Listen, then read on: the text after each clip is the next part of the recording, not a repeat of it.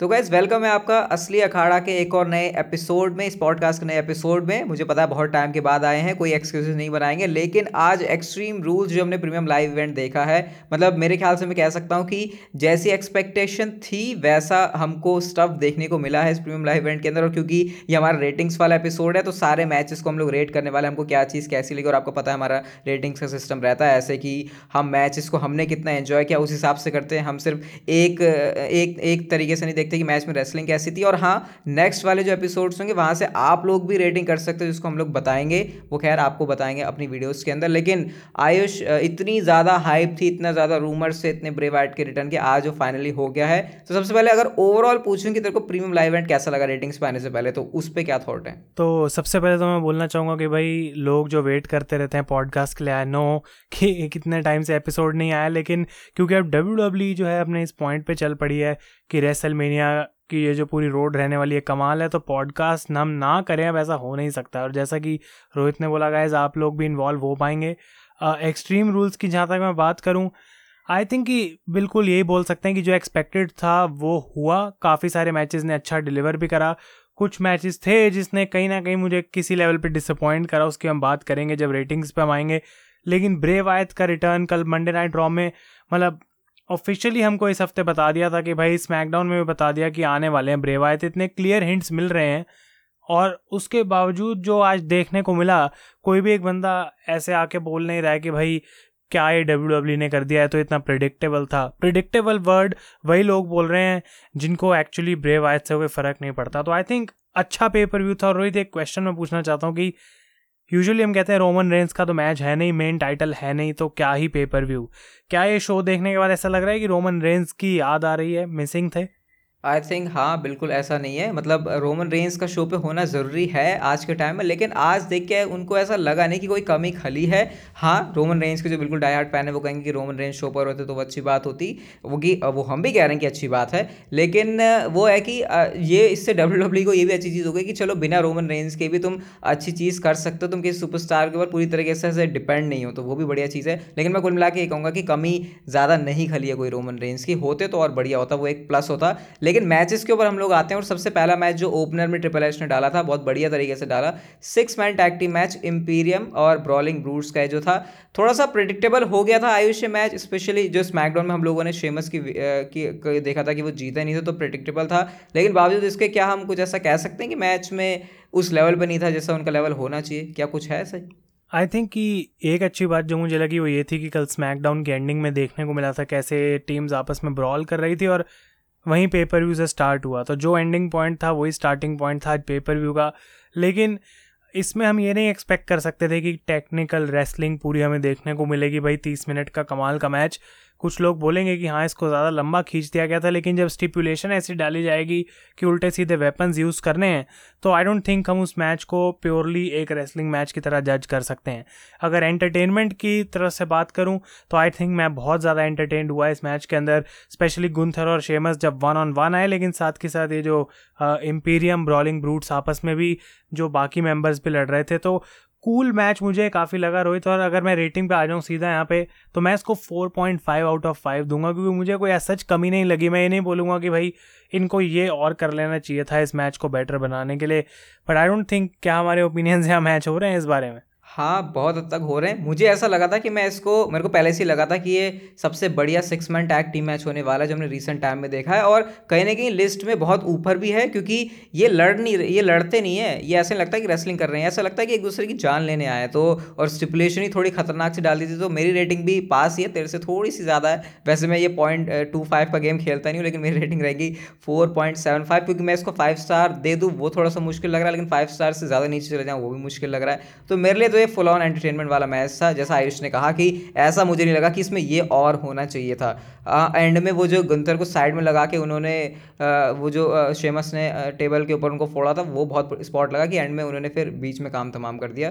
तो जो चाहिए था मैच से वो मिल गया इस मैच में और तेरे से थोड़ी सी ज़्यादा मेरी इसमें रेटिंग रहेगी लेकिन नेक्स्ट मैच आई थिंक एक पॉइंट एक पॉइंट मैं ये भी बोलूँगा इसको आगे बढ़ाने से पहले कि मेरे हिसाब से यहाँ पे विक्ट्री भी देनी ज़रूरी थी, क्योंकि अब शेमस का भी जो ग्रुप है ब्रॉलिंग ब्रूट्स वो आगे भाई उसको एटलीस्ट लोग समझेंगे तो कि ये भी कुछ हैं, क्योंकि यहाँ पे टाइटल ऑन द लाइन नहीं था तो यहाँ पे एक लौता ऐसा मैच था जहाँ इम्पीरियम को हम लॉस मतलब अगर शेमस की टीम तो यहाँ पे हारती तो फिर ये हो जाता है कि फिर ये एग्जिस्ट ही क्यों कर रहे हैं? शेमस सिंगल्स मैच भी नहीं जीत रहा ना टीम के साथ जीत रहा है तो यहाँ पे लॉस अफोर्ड नहीं कर सकती थी ब्रॉलिंग ब्रूट्स और सही डिसीज़न भी था फिर इस हिसाब से डब्ल्यू डब्ल्यू का।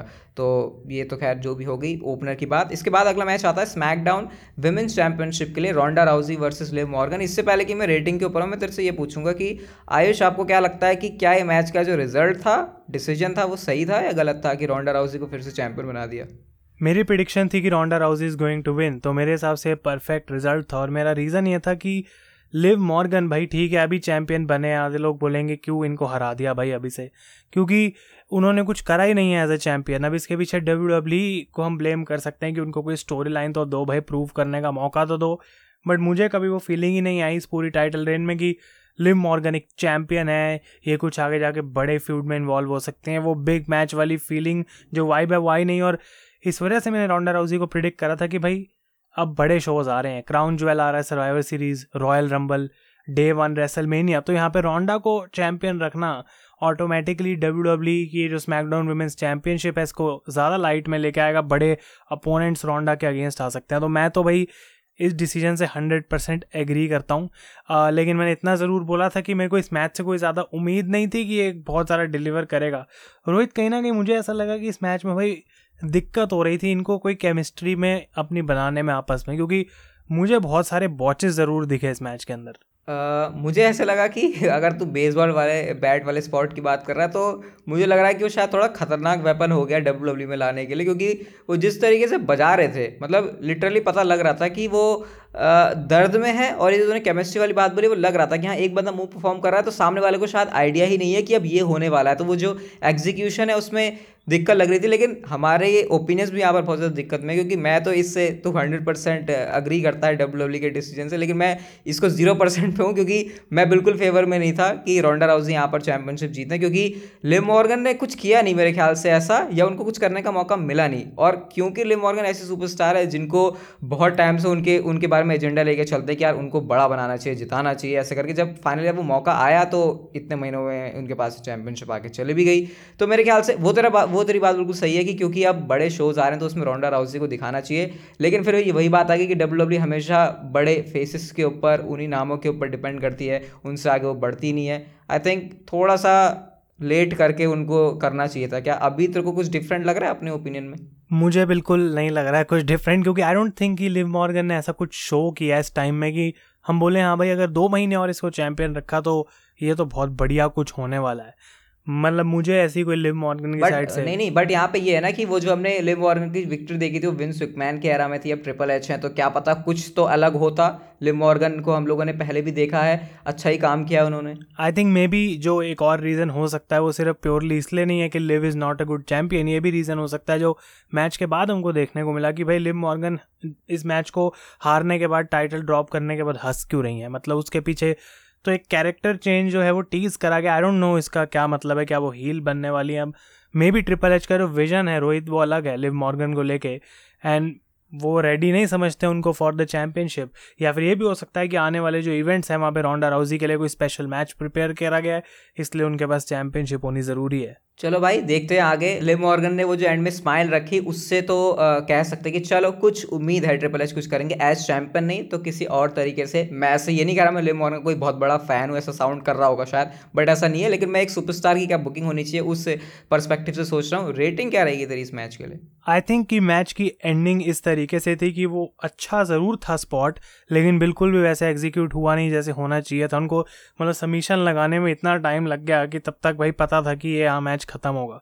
तो ठीक था एवरेज से बेटर था एक्सपेक्टेशंस के आसपास था, क्योंकि मैंने जैसे स्टार्ट में बोला, मैं कुछ ज़्यादा इससे उम्मीद भी नहीं लगा रहा था तो मेरी रेटिंग रहेगी थ्री आउट ऑफ़ फाइव बिल्कुल एक एवरेज रेटिंग इसकी। आई थिंक मेरी भी रेटिंग यही रहने वाली है और मेरी पूरी एक्सट्रीम रूल्स की कार्ड की रेटिंग ऐसी रहेगी, क्योंकि बाकी कुछ चीज़ें इतनी बढ़िया हुई हैं तो औरों का लेवल भी उस लेवल पे आए तो मेरी रेटिंग शायद बाकियों के लिए थोड़ी सी मैं हार्श जज बन जाऊँगा एक्सट्रीम रूल्स के लिए। थ्री स्टार से अगर ये एक्सट्रीम रूल्स ओवरऑल बाकी मैचेस अच्छे ना होते तो शायद मेरी इसकी, इसकी रेटिंग जो है ज़्यादा होती लेकिन बाकी मैच की कंपैरिजन में मुझे लगता है फिर इसको थ्री स्टार पर रखेंगे और देखते हैं फिर अब अब आगे रोंडा राउजी को चैंपियन तो बनाए दिया ट्रिपल एच ने तो किस प्लान के साथ आते हैं। नेक्स्ट मैच था स्ट्रैप मैच ड्रू मैकेंटायर और कैरियन क्रॉस ये तो डेफिनेटली डिसअपॉइंट किया होगा इस मैच ने, क्योंकि आज से एक महीना पहले हम सोच रहे थे कि ये मेन इवेंट होगा और मेन इवेंट में कंटेंडरशिप के लिए होगा, जो भी जीतेगा वो रोमन रेंज को चैलेंज करेगा। उस हिसाब से बहुत ज़्यादा है, ऐसे फीका सा नहीं हुआ ये मैच मुझे ऐसा लग रहा है कि ये मैच का जो पर्पस था वो ज़रूर सॉल्व हुआ। एंडिंग मुझे बहुत वीक लगी प्रिडिक्टेबल था और आई डोंट नो कि कौन यहाँ पे सोच रहा था कि ड्रू मैकिन जीतने वाले हैं, क्योंकि उसकी कोई इंडिकेशन भी नहीं थी कि भाई ऐसा हो सकता है। क्योंकि कैरियन क्रॉस का फ़र्स्ट बिग मैच है, जहाँ पे वो आए हैं अपने रिटर्न के बाद। ड्रू जैसे सुपरस्टार से अगर वो हार गए तो फिर कैरियन क्रॉस का मतलब क्या है भाई मेन रोस्टर पे? तो ये ज़रूर मैं एग्री करता हूँ कि मेन इवेंट के अंदर डेब्यू हुआ था कैरियन क्रॉस का, कि भाई इसको सीधा सामने रोमन रेंस के रखा जाएगा। लेकिन जब ऑलरेडी हमको पता है कि रोमन लड़ रहे हैं लोगन पॉल से तो इस मैच के लिए अगर डब्ल्यू डब्ल्यू ने सोचा भी होगा कि ये नंबर वन कंटेंडर बनाना था, वो उनका प्लान में भी बाद में चेंज हो गया, पर एक हाइप की मैं बात करूँ तो डेफिनेटली इसने डिलीवर नहीं करा। लेकिन जहाँ तक इस मैच की बात है आर एक्सट्रीम रूल्स में आई डोंट थिंक कि एंडिंग के अलावा मेरी कोई ज़्यादा कंप्लेंट्स रहेंगी, क्योंकि स्ट्रैप मैच में कैरियन क्रॉस को पूरे तरीके से यहाँ पे दिखाया गया भाई कि वो डोमिनेट करेंगे। मैच भी वो जीत गए स्कारलेट की हेल्प से तो क्या हम कुछ अलग एक्सपेक्ट कर रहे थे रोहित यहाँ पे? अच्छा नहीं, इस बारे में ज़रा क्या कहना है? कि ड्रू मैकटायर एक प्रीमियम लाइव इवेंट पहले क्लैश एट द कैसल में रोमन रेंस के ओपिनियन के हिसाब से भी ऐसे मैच में कम्पीट कर रहा था, जहाँ पर सबसे तगड़ा क्राउड का रिएक्शन रोमन रेंस ने भी देखा। मेन इवेंट के अंदर सब लोग बिल्कुल ड्रू मैकटायर को बैक कर रहे हैं। फिर अचानक से अगले शो के अंदर एक रैंडम मैच सा लगा। आज मुझे ये बिल्कुल भले ही एक पॉइंट पर लग रहा था कि बिग डील है कैरन क्रॉस के अगेंस्ट में बट अभी मुझे वो फैंस भी इंगेज नहीं लगे पूरे मैच से। आई थिंक कि इसी वजह से यहाँ पे कैरियन क्रॉस को विक्ट्री देनी ज़रूरी है, क्योंकि ट्रिपल एच का मुझे पैटर्न थोड़ा ऐसा दिख रहा है कि जब तक वो स्टार ओवर नहीं हो जाता और उनको उस स्टार को ओवर करवाना है तो वो भाई जीतता रहेगा तब तक। तो अभी थोड़ी विक्ट्रीज दी जाएँगी, उसको स्ट्रॉन्ग दिखाया जाएगा। सेम चीज़ विद बेली अगर उनको विक्ट्री नहीं भी दी गई, लेकिन तब भी उनको स्ट्रॉन्ग दिखाया जा रहा है और बहुत ज़्यादा लाइमलाइट में रखा जा रहा है। तो जब तक ट्रिपल एच को लगता नहीं है कि ये बंदा वहाँ तक पहुँच गया I don't think Karrion Kross को भी टाइटल शॉट इतनी जल्दी मिलेगा अगेंस्ट रोमन रेंस लेकिन ड्रू मैकेंटायर अगर यहाँ पे डिफीट कर भी देते कैरियन क्रॉस को तो आई डोंट थिंक उसमें भी कोई सेंस बनती, क्योंकि फिर लोग कहते कि भाई कैरियन क्रॉस का क्या? अभी तो ये आया था और अब इसको ड्रू ने हरा दिया तो हम कैसे मान सकते हैं कि ये एक कंटेंडर बन सकता है फॉर रोमन रेंस तो डेफिनेटली ये ये वाला पॉइंट तो है कि Drew McIntyre clash at the castle में जो भी करके आया, लेकिन इस प्रीमियम लाइव इवेंट के अंदर कैरन क्रॉस को विक्ट्री देनी ही थी, वरना कैरन क्रॉस का वजूद क्या रह गया? बट मैं ये कह रहा हूँ कि ये मैच स्ट्रैप मैच के हिसाब से पता नहीं मुझे ऐसा कुछ एलिमेंट लगा नहीं। मतलब एक वाव फैक्टर मुझे नहीं दिखा इस पूरे वो स्प्रे वाली चीज़ तो मतलब उसको वाव में गिनूँ क्या किसमें गिनूँ मुझे नहीं पता। मेरी मैच की रेटिंग इसकी रहेगी थ्री पॉइंट फाइव स्टार इतनी मैं इसको दूँगा। इस मेरे को लग रहा था कि शायद ये बेस्ट मैच भी होता हो सकता है एक्सट्रीम रूल्स का। आपकी क्या रेटिंग रहने वाली है मतलब आई डोंट नो कि लोग क्यों इसको एक्चुअली क्योंकि मैंने ट्विटर पे पूछा था लोगों से कि कौन सा मैच मेन इवेंट में होना चाहिए। तो कुछ लोग रोहित कह रहे थे, भाई कैरियन क्रॉस तो मैं तब सोच रहा हूँ कि भाई, आखिर किस रीज़न से लोग ये सोच रहे हैं कि ये मैच एक्चुअली मेन इवेंट में जा सकता है? क्योंकि मेरे को तो कभी ओवरऑल इसकी उतनी हाइप ही फील नहीं हुई मैच की। तो आई डोंट थिंक ये कभी भी प्लान था डब्ल्यू डब्ल्यू का कि हम इसको मेन इवेंट लेवल का मैच बनाएँ। सुपर स्टार्स डेफिनेटली केपेबल हैं, लेकिन मेरी रेटिंग यहाँ पे, अब मेरे को भी थोड़ा पॉइंट टू फाइव में डील करना पड़ेगा। थोड़ी कम मैं जाऊँगा थ्री पॉइंट टू फाइव क्योंकि मेरे हिसाब से एंडिंग बहुत अजीब थी इस मैच की। मतलब ड्रू टायर लगाने जा रहे हैं क्लेमोर के, एक स्कारलेट आई भाई स्प्रे मारा आँखों में मैच ख़त्म। मतलब आई नो कि ड्रू को वो क्लीन नहीं हरवा सकते हैं, किसी तरीके से तो बचाना है बट कुछ और बेटर वे उसका ढूंढा जा सकता था इस मैच को एंड करने का। और आई थिंक आई थिंक इन्होंने सिर्फ़ ये सोचा कि स्कारलेट को हम एंड में डालेंगे। स्कारलेट की यहाँ पे इन्वॉल्वमेंट होनी चाहिए, उस हिसाब से मैच का रिज़ल्ट निकालेंगे। लेकिन वो रिएक्शन भी तो नहीं आया था ना क्राउड का, जितना मैंने देखा था। तो वो जैसा हमको फील हुआ, शायद वहाँ बैठे क्राउड को भी हुआ, एकदम से उन्होंने पीछे से अपना क्रॉस हैमर लगा के मैच को ख़त्म कर दिया। तो एंडिंग हाँ बहुत ज़्यादा वीक थी। हारे ड्रू मैकेंडा लेकिन बहुत सस्ते वे में मुझे लगा। बिल्कुल, और इसी तरीके से रोहित, अगर अगले मैच की मैं बात करूँ तो बहुत सिमिलैरिटीज़ हैं यहाँ पे भी, क्योंकि Bianca Belair against Bayley ladder match Raw women's championship बहुत सारे लोग ये सोच के बैठे हुए थे कि बेली को टाइटल जीतना ही है। अब मैं पहले जानना चाहूँगा कि यहाँ पे सेम था क्या ऐसी भी तेरी थिंकिंग हाँ मेरे अकॉर्डिंग भी इस मैच में बेली को विक्ट्री मिलनी चाहिए ये मैं, ये रोंडा राउस लिव मॉर्निंग के मैच में जितना मैं कह रहा था कि लिव को ही जीतना चाहिए चैंपियनशिप उनको रिटेन करनी चाहिए, उतना स्ट्रांग मैं यहाँ पे नहीं हूँ, मेरे अकॉर्डिंग चलो बेली भी जीत जाए बियांका ब्लेयर भी जीत जाए, लेकिन मेरे हिसाब से शायद बेली का जीतना बेटर डिसीज़न होता, मैं उसके पॉइंट रख सकता हूँ, मुझे पता है यहाँ पर तो मुझे काउंटर करने के लिए रेडी बैठा होगा, मेरे पॉइंट्स ये हैं कि बेली को शायद अभी मोमेंटम के साथ ले जाके क्योंकि उनकी डैमेज कंट्रोल चल रही है तो शायद विक्ट्री दे देते। अब क्योंकि वो पहले ही चैंपियनशिप मैच के अंदर आई, अभी रिटर्न के बाद ही उनका मैच है तो चैंपियनशिप सीन के अंदर और वो हार गई हैं। तो ऐसे में अगर पहली बार में सुपरस्टार जा रहा है और वो नहीं जीता तो मेरे ख्याल से फिर फैंस उसमें इंटरेस्ट लेना कम कर देते हैं। और जिस तरीके से रिसेंटली रॉ के ऊपर भी डैमेज कंट्रोल को बुक किया था, वो उनके अंदर जो एक, वो है ना, एक आग सी है, वो बुझ रही है। क्योंकि या तो शायद उनका यूज़ ज़्यादा हो रहा है टेलीविज़न के ऊपर, मुझे नहीं समझ में आ रहा कि क्यों उनको इतना ज़्यादा आप लोग केयर नहीं कर रहे, जैसा शुरू में उनको रिएक्शन मिला था। अब ये तो हर बार ही होता है कि शुरू में ज़्यादा रिएक्शन मिलता है, लेकिन फैंस ने ज़्यादा केयर करना उनके बारे में छोड़ दिया। तो शायद बेली को चैंपियनशिप जिताना एक तरीका हो सकता था कि दोबारा से वो जो नीचे डाउन जा रहा है, उसको रिवाइव करें बट बट वो चीज़ कर ही नहीं डब्ल्यू डब्ल्यू ने और बियांका प्लेयर तो वैसे भी पहले भी तमाम बार चैंपियन रही है, अभी भी चैंपियन ही चल रही हैं। तो शायद कुछ नया करके बेली को चैंपियन बनाना सही डिसीज़न रहता। ये मेरा थॉट था कि क्यों बेली को जीतना चाहिए। आई थिंक कि हमारा रीज़न सेम है, पर हमारा आंसर अलग है।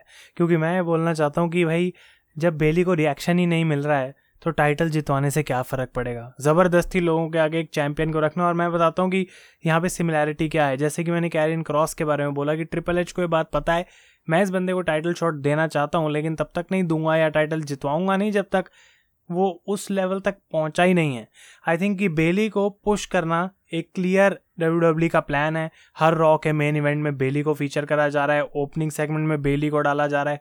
तो वो एक पॉइंट है कि एट द एंड इस पूरी चीज़ का मतलब निकलेगा कि Bayley will become Raw women's champion लेकिन मैंने रोहित जब अपनी प्रिडिक्शंस करी थी, अपनी वीडियो में मैंने ये बोला था कि भाई आई डोंट थिंक कि एक्सट्रीम रूल्स एक सही टाइम है, या फिर अभी अच्छा प्लेटफॉर्म है बेली के लिए इतना बड़ा प्लेटफॉर्म है कि यहाँ पे एक टाइटल चेंज दिया जाए। और दूसरी बात ये कि बियांका आज बिना अपनी टीम के थी तो उनको मौका मिला यहाँ पे थोड़ा और स्ट्रॉन्ग दिखने का। मे भी यहाँ पे नयोमी साशा बैंक्स को वापस लाया जाएगा स्टोरी के अंदर, जो कि अभी मेरी प्रिडिक्शन रहेगी। लेकिन आई थिंक बियांका को और स्ट्रॉन्ग दिखाना एज ए चैम्पियन जो आज काम किया है, वो बहुत बेटर किया है। क्योंकि अब उनको लगता है कि भाई बियांका को हराना तो और भी ज़्यादा मुश्किल है, लेकिन जब बड़ी स्टेज पे रॉयल रंबल या फिर सर्वाइवर सीरीज़ में बेली फाइनली जाके हराती हैं बियांका को तो तब वो कुछ मैटर करेगा। आई डोंट थिंक इस पॉइंट पे अगर बेली को रॉ वुमेंस चैंपियन बना दिया जाता तो कोई रिएक्शन में फ़र्क आता। तो इस वजह से मैंने बोला था कि हाँ भाई, एकदम बेली को बनाना तो है ही चैंपियन लेकिन अभी थोड़ा और रुक जाएँ तो मे बी उसको बेटर बिल्ड दी जा सकती है ताकि जब वो मोमेंट आए तो फिर लोग उसको बेटर रिएक्ट करें। नहीं आ, मेरा यहाँ पे ये कहना है कि अगर अभी बेली के बारे में फैंस केयर नहीं कर रहे तो अब अचानक से ऐसा क्या हो जाएगा? वो भी हारने के बाद कि मतलब सुपरस्टार के बारे में ऑब्वियसली केयर हारने के बाद बंदे तभी करते हैं जब उनको सिंपैथी मिल रही हो। लेकिन अभी मुझे रिसेंटली ऐसा लग रहा है कि बेली के बारे में फैंस ने केयर करना ही छोड़ दिया ऊपर से वो मैच भी हार गई। तो अब ट्रिपल एच को ये थॉट प्रोसेस बहुत सही है कि बिल्ड करके जिताएँ लेकिन अगर अभी वो नहीं हुआ तो फिर ऐसा क्या ट्रिपल एच करेंगे कि बेली के पास फिर से मोमेंटम आएगा? वो एक मेरा क्वेश्चन है बट सारी इन बातों से पॉजिटिव चीज़ ये निकली है कुल मिला के कि बियांका प्लेयर को बहुत तगड़ा स्ट्रॉन्ग दिखाया। मैच के अंदर वो हमने, भली वो डबल के जो उन्होंने लगाई, वो परफेक्शन उसमें दूर दूर तक कहीं भी नहीं था, लेकिन स्ट्रेंथ हमको बियांका प्लेयर की दिख गई और तीनों को अकेले उन्होंने लपेट लिया। रॉ पर इतना ज़्यादा, है ना, ऐसे उनके ऊपर जो भी अत्याचार हुए तीन सुपरस्टार्स के मिलके नंबर्स गेम जो हुआ, उसका बदला बहुत सही तरीके से ले लिया और पूरे मैच से पॉजिटिव बात सबसे ज़्यादा ये थी कि बियांका प्लेयर बहुत तगड़ी दिखी है। मेरी इसमें मैच की रेटिंग आ, कितनी दूँ मैं इसको? Four point two five stars में दूँगा क्योंकि फोर से तो डेफिनेटली फोर तो इसका बेस है ही। उससे ऊपर क्योंकि इसमें स्पॉट्स बहुत तगड़े तगड़े थे जैसे कि वो लैड वो जो उन्होंने के लगाई भाई वो लैडर ऊपर रख के लगाई वो बहुत मुश्किल था लेकिन उसको बहुत अच्छे से एग्जीक्यूट किया। आई थिंक कि बिल्कुल इसने दूसरे वाले वुमेंस मैच को आउटशाइन करा है। तो ये डिज़र्व करता है मोर रेटिंग और चार दूँगा मैं इसको पाँच में से। आई डोंट थिंक ये उससे ऊपर था क्योंकि बीच में कुछ ऐसे पॉइंट्स थे जब क्राउड को कोई फ़र्क नहीं पड़ रहा था, लेकिन ये बार बार मैच आ रहा था क्राउड के सामने, फिर जा रहा था, फिर स्लो हो रहा था फास्ट हो रहा था। थोड़ा सा वो इशू था, लेकिन आई थिंक इसकी स्टोरी लाइन और मच बेटर होनी चाहिए, थोड़ी और लेवल पे लेके जानी पड़ेगी, इससे पहले कि बेली को टाइटल दिया जाए। तो होपफुली उस स्टेज तक डब्ल्यू डब्ल्यू पहुँच पाती है एंड गोल सेम ही हम चाहते हैं कि बेली को चैंपियनशिप दी जाए। पर मे भी उसमें साशा बैंक्स को वापस लाया जाए नयोमी को इन्वॉल्व किया जाए, थोड़ी हीट और मिलेगी स्टोरी को। मे भी इनके बीच में एक वॉर गेम्स मैच हो और उसके बाद जाके फिर फाइनल बियांका बेलेर हारेंगी बेली से। तो वो मोमेंट अगर तब तक चलती रहेगी तो बेली इतनी ज़्यादा लाइमलाइट में आ जाएँगी कि उनका भाई, लोगों को भी पता है कि भले ही हम इसको लाइक नहीं करते, एक पॉइंट के बाद she deserve to win the title क्योंकि इस लेवल की इन्होंने परफॉर्मेंस दी है तो आई थिंक उसके लिए वेट किया जा रहा है। लेकिन जो अगला मैच था रोहित ये मेरे हिसाब से this was match of the night और पता नहीं कि इससे हम एग्री करेंगे या फिर नहीं but Finn Balor versus the Edge क्या थॉट्स हैं इस पर एक आई क्विट मैच इस मैच में पॉजिटिव ही पॉजिटिव है पॉजिटिव ही पॉजिटिव है क्या क्या बोलूँ? अगर मुझे थोड़ी सी कोई बात इसमें परेशान कर रही है, छेड़ रही है तो वो ये है कि एक आई क्विट मैच है। और इसका आई क्विट मैच का मतलब है, दो सुपरस्टार्स का आपस में लड़ना।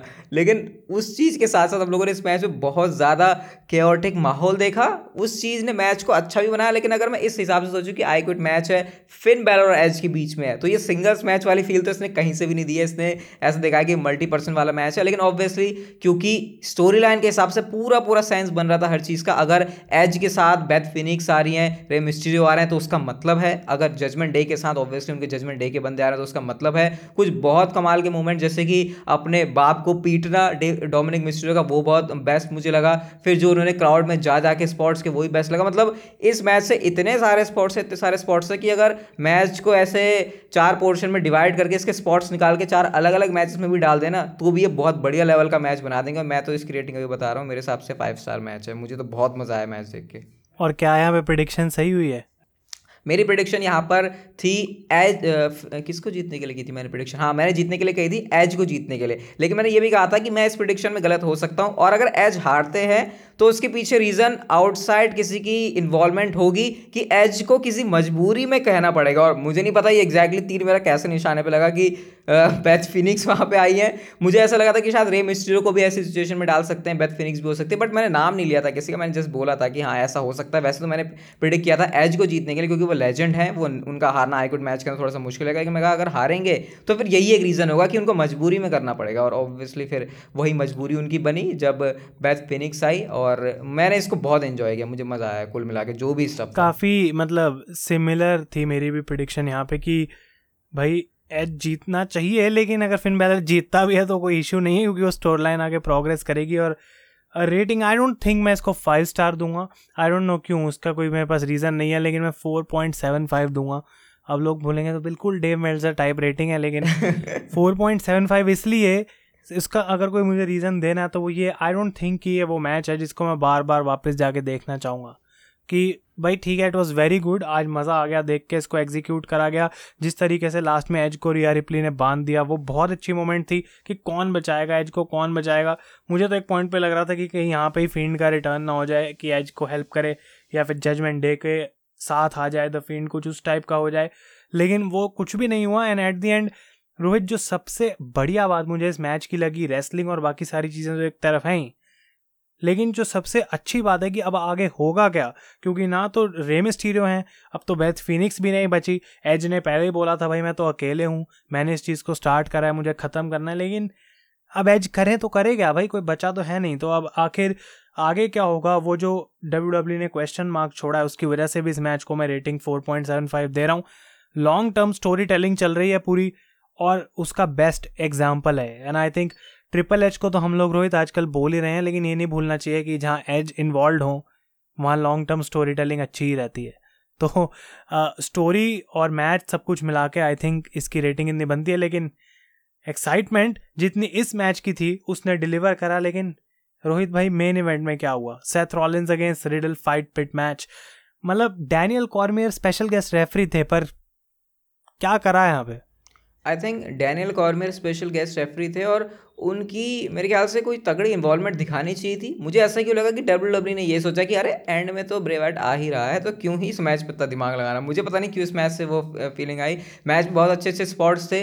फाइट पिट का बहुत अच्छे से यूज़ किया उन्होंने। रोप से वैसे वो, ऐसे धक्का खा के आते थे, लेकिन अभी वो जो है, पूरे वो केज का यूज़ कर रहे हैं, फिर वो टॉप पर चढ़े हैं। सेथ रॉलिंस की पैडिग्री लग रही है स्टॉम्प लग रहे हैं आर के वो लग रहे हैं, फिर वो जो रिडल ऊपर से कूदे थे। तो मेरे ख्याल से मैच में जो स्टिपुलेशन थी, उस हिसाब से काम तो इन्होंने बहुत अच्छे से पूरा किया। बस एंडिंग मेरे लिए अजीब सी थी। वो ऐस मतलब ऐसी एंडिंग हुई जैसे रोंडा राउसी और मॉर्न की हुई थी कि पता ही नहीं चला कि हो भी गई एंडिंग क्योंकि पहले तो सैथ रॉलिंस ने टैप आउट किया, मेरे को ये बात ही हजम नहीं हो रही है। मुझे लगा था कि शायद नॉकआउट के ज़रिए डब्ल्यू डब्ल्यू इसका रिज़ल्ट निकालेगी, लेकिन ये सोचो कि रिडल ने सैथ रॉलिंस को टैप आउट करवा दिया है। तो ये रिडल क्या सुपरस्टार होगा जो उसने सैथ रॉलिंस को टैप आउट करवा दिया? इससे आज के बाद, इस फाइट पिट के बाद रिडल की एक मेरे को लगता है अलग ही इमेज है। डेनल कॉर्मेट की इन्वॉल्वमेंट इसमें अच्छी होनी चाहिए थी, वो मुझे बेकार लगी और एंड में जो फिनिश था वो बेकार लगा। बाकी वैसे तो मैच अच्छा था और मैं इसको रेटिंग दूँगा फोर पॉइंट फाइव स्टार वाह इस पे हमारा बहुत बड़ा यहाँ पे डिसएग्रीमेंट होने वाला है क्योंकि आई थिंक कि जो इसकी एक्सपेक्टेशन थी, अब हम बात करते हैं एक्सपेक्टेशन की, इस मैच से थी मेरी। आई थिंक ये एक क्लासिक मैच होना चाहिए था फाइव स्टार आउटस्टैंडिंग कोई कमी नहीं है इसके अंदर।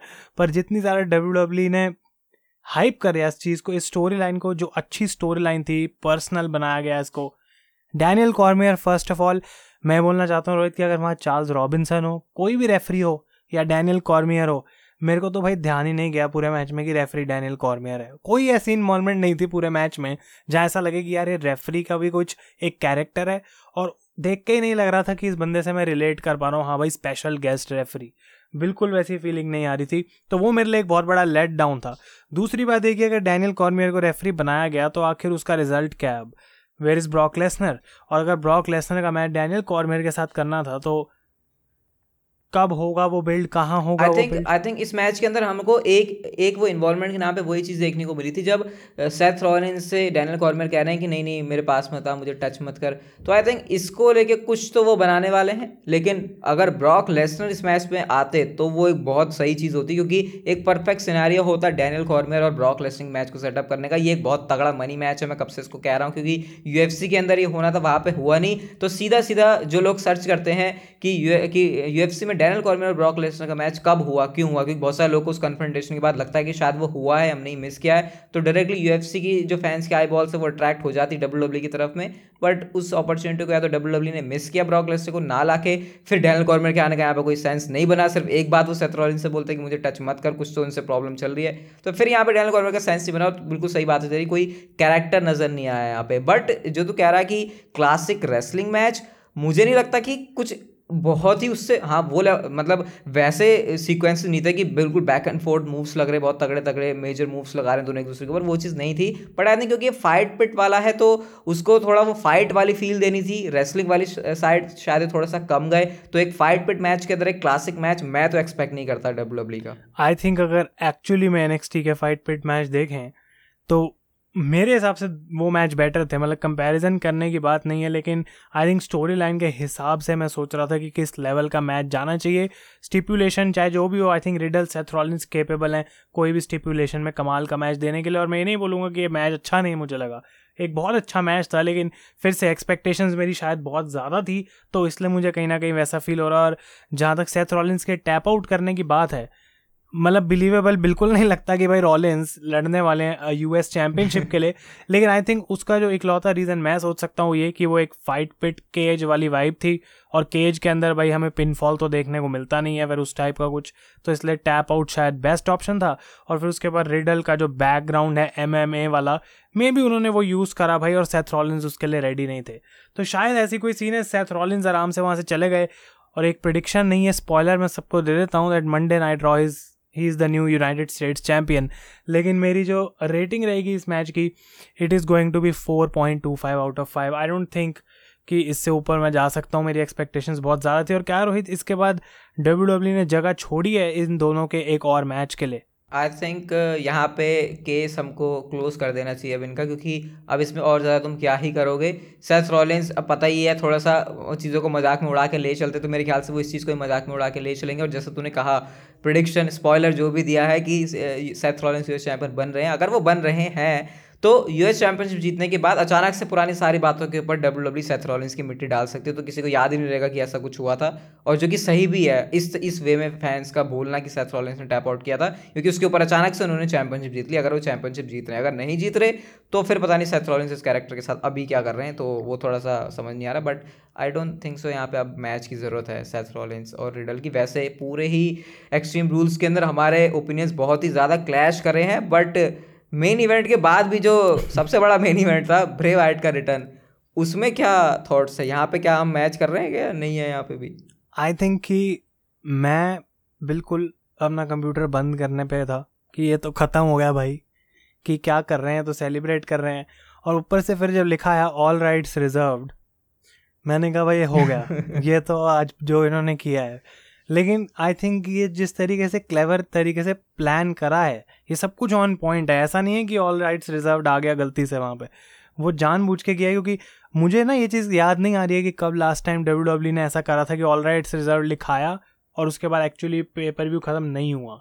अगर कोई ये बता सकता है तो बहुत बढ़िया बात है, लेकिन मेरे को याद नहीं है। तो जब वो हुई चीज़ और वो बजा गाना ब्रेव आयत का पूरा भाई क्राउड पागल हो गया। आई डोंट थिंक रोहित इससे लाउड कभी होली शिट की चैंड मैंने कोई टीवी शो पे ऐसे सुनी इतनी ज़्यादा लाउड और अनबिलीवेबल मतलब कोई कैसे भाई तुम्हें बोल सकता है कि कल ब्रेव आयत आ रहा है, पहले से ही बता सकता है। और तब भी जब तुम उस दो से चार मिनट की पूरी सेगमेंट ये जो चली, उसको देखते हो तो तुम कहते हो, भाई वाह, क्या कमाल कर दिया। कोई ये नहीं कह रहा, अरे, हमें तो पता था ब्रेव आयत ने आना है और ब्रेव आयत आ गया। गुड मतलब नेक्स्ट लेवल मतलब नहीं रिसेंट टाइम में हम लोगों ने क्या देखा है? हम कभी सेटिस्फाई होते ही नहीं है स्पेशली एंडिंग से। और यहाँ पे मुझे लगता नहीं है कि ज़रा सा भी कोई कोई पॉइंट छोड़ा ट्रिपल एस ने फिर ब्रेव आर्ट ने या फिर जिन भी लोगों ने इसको बुक किया कि यहाँ पे कमी छोड़ दी यार ये चीज़ नहीं हुई। वो ब्रेव आर्ट का सबसे पहले अपने सारे कैरेक्टर्स को दिखाना सबका वो फायर फ्लाइज के साथ अपने वो ऐसे फ्लैश वगैरह ऑन करना उसके बाद हमको ये दिखाया जा रहा है कि फायर फ्लाई जो है बहुत टाइम से बंद पड़ा हुआ है उसमें जाले वगैरह लग गए हैं फिर वो स्वर्ग का दरवाज़ा खुल रहा है, उससे ब्रेवार्ड नए मास्क के साथ आ रहे हैं मास्क निकाल रहे हैं। और मेरे को ये भी अच्छी बात लगी, आयुष की, मैं वो फ़ील्ड फ़ील्ड देख के थोड़ा सा पक गया था। तो ब्रेवार्ड अपने उस वाले ब्रेवार्ड के साथ आए हैं। ऑब्वियसली इसमें बहुत सारे चेंजेस होंगे, इसको मॉडिफाई और बहुत कुछ किया होगा। वो जो पहले 2016-17 वो वाइट फैमिली वाला जो ब्रेवार्ड था आई थिंक उसके आने से एक बिल्कुल बिल्कुल नया ये ब्रेवार्ड लग रहा है। क्योंकि अगर वो फ़ील्ड वाले मास्क पहन के आ जाता तो आई थिंक फिर ये उतना बेटर नहीं होता। आई थिंक कि कहीं ना कहीं अब मेरे को एग्जैक्टली exactly नहीं पता और आई थिंक प्रॉब्ली इस चीज़ पे हम रोहित करेंगे कोई पॉडकास्ट जब और हमें आइडिया लगेगा, लेकिन मुझे जहाँ तक लगता है दो में से कोई एक चीज़ें हो रही हैं। या तो ब्रेव आयत अपना नया कोई कैरेक्टर लेके आए हैं मे बी वो नॉर्मल ब्रेव आयत हो सकता है, लेकिन इस पूरी चीज़ के थ्रू उन्होंने ये दिखा दिया कि भाई जाले लगे हुए हैं फायर फ्लाई फन हाउस ये सब कि द फ़ील्ड इज़ वो है, लेकिन वो एक हिस्ट्री है ब्रेव आयत की, वो ऐसे फीचर नहीं होगा, तभी ब्रेव आयत एज द फ़ील्ड नहीं, बल्कि अपना वो लैम्प लेके आए हैं एज ब्रेव आयत लेकिन दूसरा इसका ये भी हो सकता है कि वो जो जाले लगे हुए दिखाए, वो सिर्फ़ इस वजह से कि इतने टाइम से ब्रेव आई डब्ल्यू डब्ल्यू में थे नहीं और पड़े पड़े फायर फ्लाई फन हाउस जो है उसका ये जो उसका ये हाल हो गया तो I don't have any idea और स्पेशली क्योंकि रोहित यहाँ पे सारा शो खत्म होने के बाद ब्रेव आयत को लाया गया तो ये तो इम्पॉसिबल है इस टाइम पे प्रिडिक्ट करना कि किस स्टोरी लाइन में और किस सुपरस्टार के अगेंस्ट ब्रेव आयत जाएँगे। आई थिंक जिसके अगेंस्ट भी जाएँगे, उसकी लॉटरी निकल जाएगी बहुत बढ़िया तरीके से, क्योंकि बहुत तगड़ी समय अटेंशन ग्रैप की हुई ब्रेव आयट ने सबकी, और मैं भी यही सोच रहा हूँ कि वो जो पुराना कुछ था ब्रेव आयट का, वो डेड नहीं हुआ है, वो उनकी हिस्ट्री का पार्ट है, क्योंकि फायरफ्लाई बना उसको ये थोड़ी दिखाया कि वो तबाह हो गया। ऐसा ही दिखाया कि शायद वो बहुत टाइम से पड़ा हुआ है ऑब्वियसली तुम किसी घर में नहीं जा रहे तो